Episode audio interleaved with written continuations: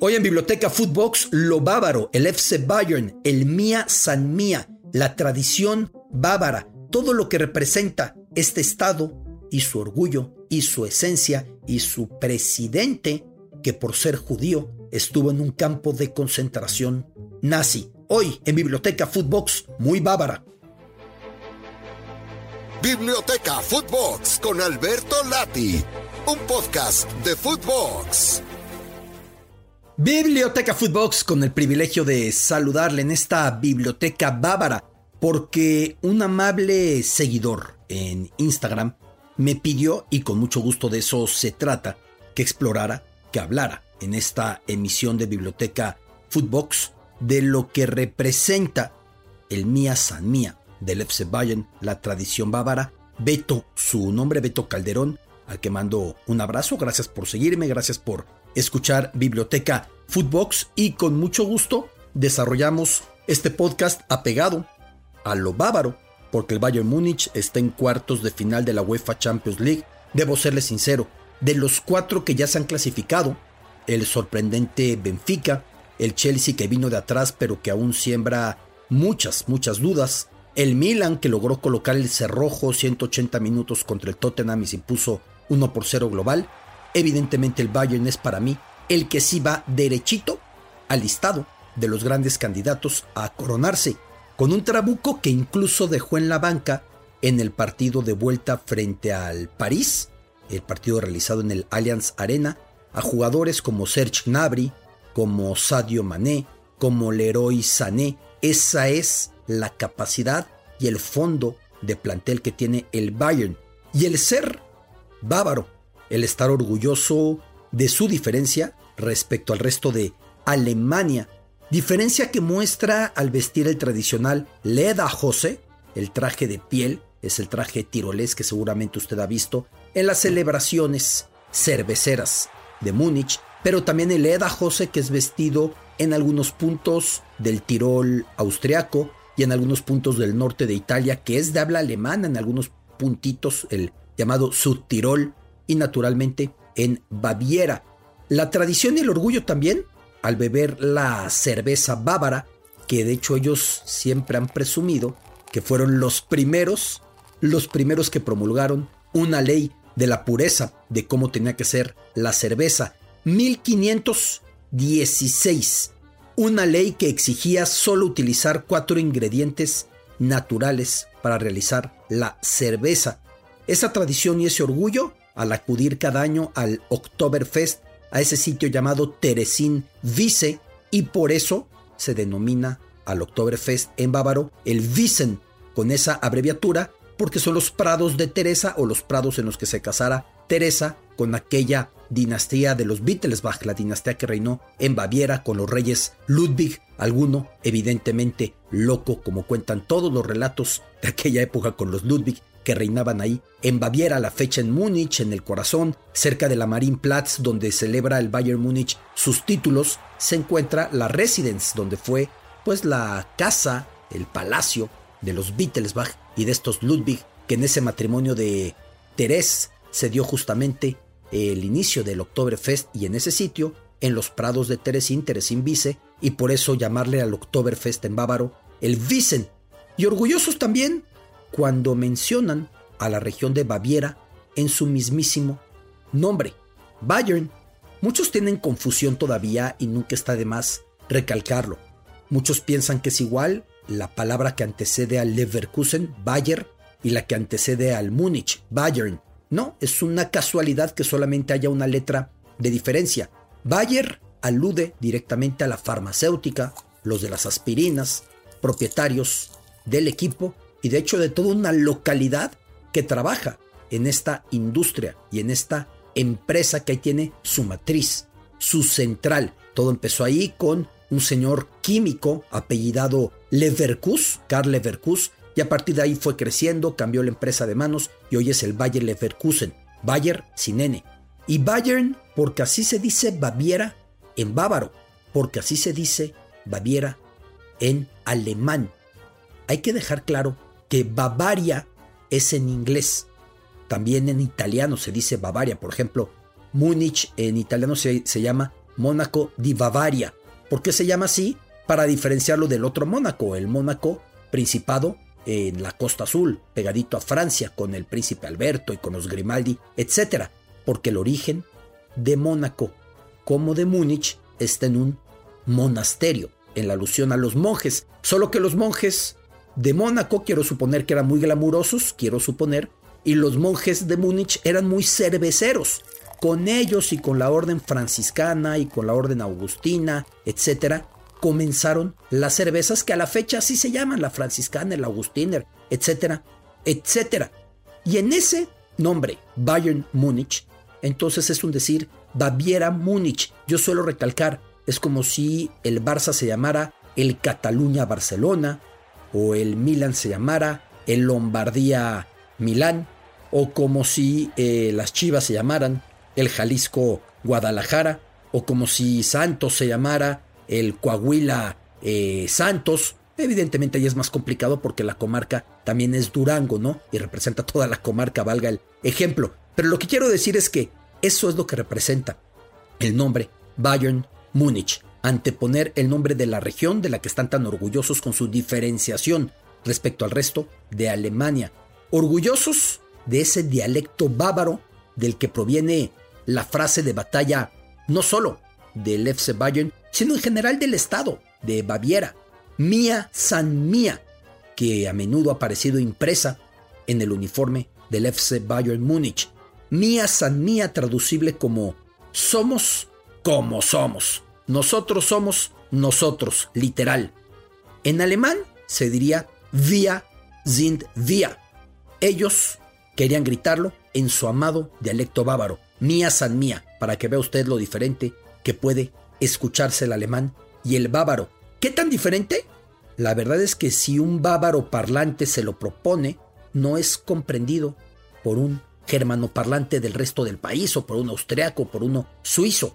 Me tocó vivirlo porque tuve el privilegio de residir en Múnich año y medio cuando venía la Copa del Mundo 2006. De las anécdotas que la gente me recuerda más por las calles quienes me han dado el privilegio de leer mis libros es la de Franz Beckenbauer, que hice con él una especial amistad porque yo lo saludaba en bávaro siempre. En vez de decirle directamente en eh, alemán Guten Tag, yo simplemente lo que le decía era Grüß Gott. ¿Por qué dicen Grüß Gott los bávaros? Entendamos que Baviera es católica, a diferencia de buena parte de Alemania que es protestante, que se apegó a las reformas luteranas. Por eso en Baviera nació el que fue el primer papa alemán, Joseph Ratzinger, recientemente Benedicto, por ese motivo, porque es la región católica y por eso saluda con Grus Gott. ¿Qué significa Grus Gott? Saluda a Dios. Si en Hamburgo saludas tú con un Grus Gott, puedes recibir alguna respuesta de si me lo encuentro o si te topas con un ateo, si existe, porque Grus Gott es saluda a Dios. Y los bávaros saludan no con Guten Tag, saludan con Grus Gott, saluda a Dios haciendo alarde de ese catolicismo. O lo mismo saludan con el Servus, que también es muy utilizado en otros puntos centroeuropeos. Se utiliza en Hungría, se, utiliza en Austria, se utiliza en más lugares. Sobre todo lo que cambia con el bávaro es, más allá de algunas palabras específicas, como este Grusgott, la pronunciación para dar a ese Boarish, como se conoce a este dialecto en bávaro, al bávaro, el Boarish, mucha dificultad. Por ejemplo, si vamos avanzando en bávaro, no se dice en la despedida Tschüss, como se dice en alemán, o Wiedersehen, como se dice en alemán hasta luego. Suelen decir Fiat di, una abreviatura de Dios te proteja. Volvemos a las alusiones católicas constantes de los bávaros, diferenciándose de buena parte del resto de Alemania que es protestante. Y es que ese bávaro es un dialecto que consiste en abreviar y eliminar vocales. Por ejemplo, ya decía yo del Oktoberfest, que se le dice Wissen, porque ahí se dio la boda de la princesa Teresa en el siglo XIX en Teresín Vice o los Prados de Teresa, y a partir de eso, Wissen las abreviaturas quitando vocales. Luego también ya para cerrar esta mini clase de dialecto bávaro y todo por el mía san mía que amablemente me solicitaron que desarrollara hoy, se sustituye a menudo la P por la B, la T por la D, incluso a veces la U por la I, la A por la O y se añade a la terminación en consonante de una palabra una A. Y de repente nos damos cuenta de que Múnich no es München, sino Minga. Así le dicen a Múnich. O directamente en bávaro al Bayern Múnich, a esa expresión Baviera Múnich, Boan Minga. Así cambia de decir Bayern München a decir Boan Minga. A cada partido, esa es la actitud. Mía, san mía, somos como somos, somos lo que somos. Y todo rebotando con un himno ochentero del equipo que a mí me fascina.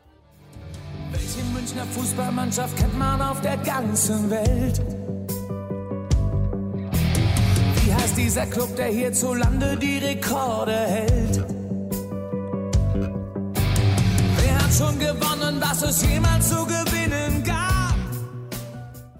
Ese himno llamado Stern des Südens, la estrella del sur, o dicho en bávaro, Stern die Sidu. Así cambia Stern des Südens, Stern die Sidu de esa manera es como termina por cambiar. Es parte de la tradición. Hablo de ese himno. El Bayern por mucho tiempo tuvo himnos diferentes. Un himno que viene de 1998, aunque suena así de ochentero, aunque antes hubo otros más.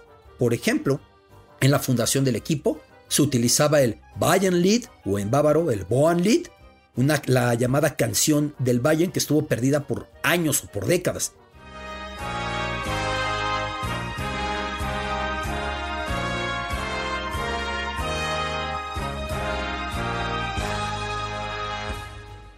En 1965 iba surgiendo el joven Franz Beckenbauer tras dejar votado al equipo grande de la ciudad en esa época, el 1860 Múnich, que tiene más arraigo en el barrio obrero de Gissing, en donde nació Franz.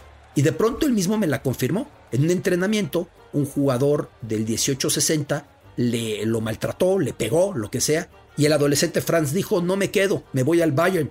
Oye, pero el Bayern es un equipo descendido. No le importó. Se fue al Bayern. La Bundesliga había nacido en 1963 y el Bayern no estuvo entre los pioneros. Lo mismo sería sorprendente que Gerd Müller, a ser detectado en un pueblito de Baviera, decidiera jugar para el FC Bayern y no para el 1860 Múnich. ¿Por qué era sorprendente? Porque el poderoso era el otro.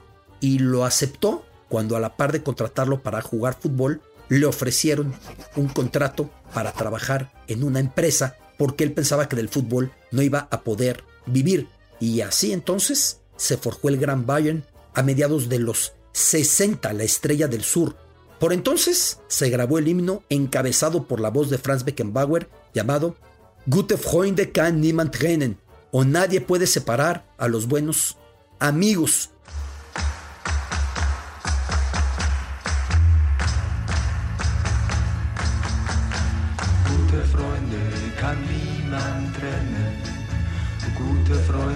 Sind nie allein, weil sie eines im Leben können, füreinander da zu sein.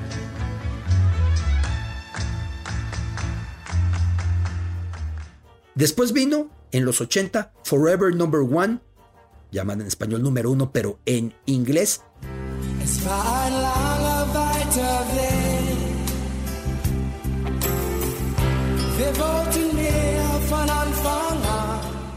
Que no terminó por entrar en el imaginario del Bayern. Y entonces en el 98, Stern des Südens, la estrella del sur, compuesta por Billy Astor, entonado por la voz del rockero alemán Klaus Lesman de la banda Bonfire y tuvo un efecto inmediato. ¿Qué es lo que dice? ¿Qué equipo de Múnich es conocido en todo el mundo? ¿Cuál es el nombre del club que tiene todos los récords en este país? ¿Quién ha ganado todo lo que hay que ganar? ¿Quién tiene en la Bundesliga sus competidores sometidos? FC Bayern, estrella del sur que nunca va a bajar. Preguntas que confirman la grandeza de este club FC Bayern. Un equipo que tiene una historia muy curiosa y muy trágica, porque el FC Bayern en tiempos de la Segunda Guerra Mundial, me parece que ya lo he abordado en otro podcast, otra entrega de Biblioteca Footbox, en este maravilloso camino que llevamos ya hace casi tres años juntos. Durante la Segunda Guerra Mundial, el presidente del FC Bayern estuvo en un campo de concentración, porque en tiempos del régimen nazi, el Bayern, como otros equipos, por ejemplo el Eintracht Frankfurt, había recibido la, eh, la denominación, la estigmatización de Judenklub o club judío.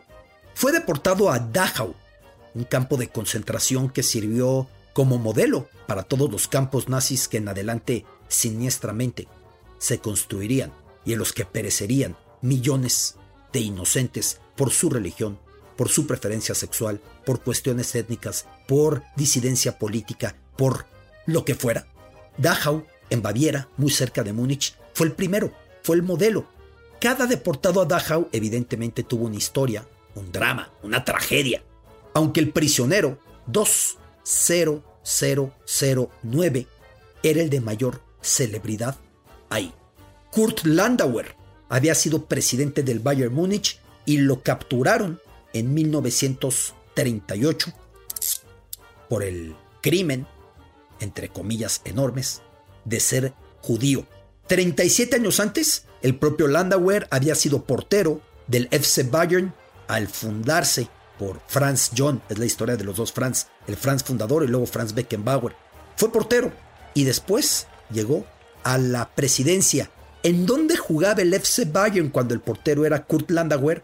En una cancha de fútbol en los prados de Teresa, donde había sido la boda de la princesa Teresa, en Teresin-Wiese, donde se realiza el Oktoberfest, como dije antes, y por eso en bávaro a esta celebración se le llama Wissen, un club, el FC Bayern, en cuya acta de fundación ya aparecían dos personajes de religión judía, porque era común en el corazón de Europa la diversidad, la variedad, y los judíos estaban muy integrados a la vida alemana.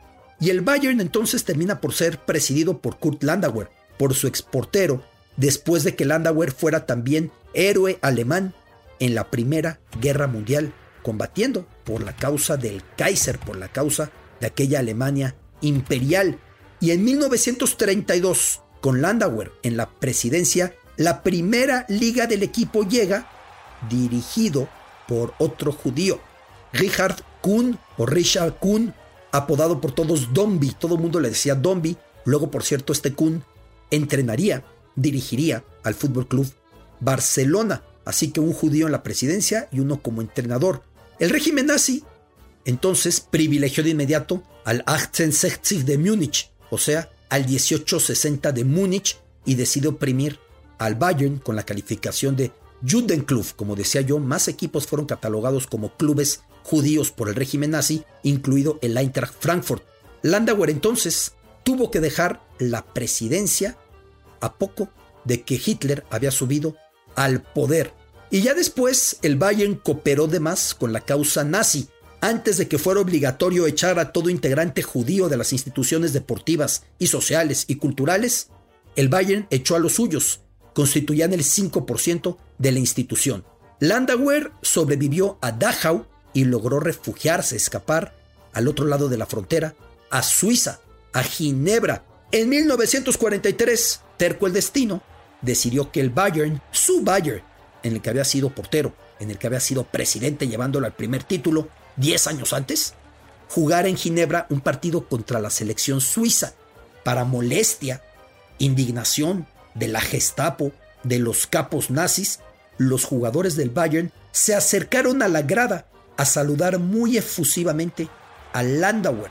Algunos de ellos tenían antecedentes de choque con el régimen nazi por haber tenido reyertas, pleitos con las juventudes hitlerianas. Otro, como Willy Siemensreiter, fue repudiado por el régimen nazi cuando en los Juegos Olímpicos de Berlín 36 acudió desde Múnich y tuvo el atrevimiento de pedir una foto al gran Jesse Owens, al atleta afroamericano de brillante actuación ahí para humillación de un Hitler que quería posicionar a la raza aria como superior. Terminó la guerra. Casi toda la familia de Landauer había sido exterminada en campos nazis y Landauer regresó a la presidencia con tal efecto, con tal impacto, que Karl-Heinz Rummenigge, figura como jugador, figura como directivo, denominaría a Landauer el padre del Bayern Múnich moderno. Bastan unos 25 minutos, 20 minutos en coche según el tráfico, para llegar desde el estadio Allianz Arena, la casa actual del Bayern, hasta el campo de concentración de Dachau en el que estuvo sometido a las peores condiciones Kurt Landauer. Lo mismo su anterior casa hasta antes del Mundial 2006, el Olympia Stadion de Múnich, se encontraba pegado a esa villa olímpica atroz en la que se dio el ataque terrorista contra los atletas israelíes durante los Olímpicos de verano de Múnich 72. Historias del FC Bayern, historias de lo bávaro, historias del Mía San Mía. Biblioteca Footbox. Esto fue Biblioteca Footbox, un podcast con Alberto Lati, exclusivo de Footbox.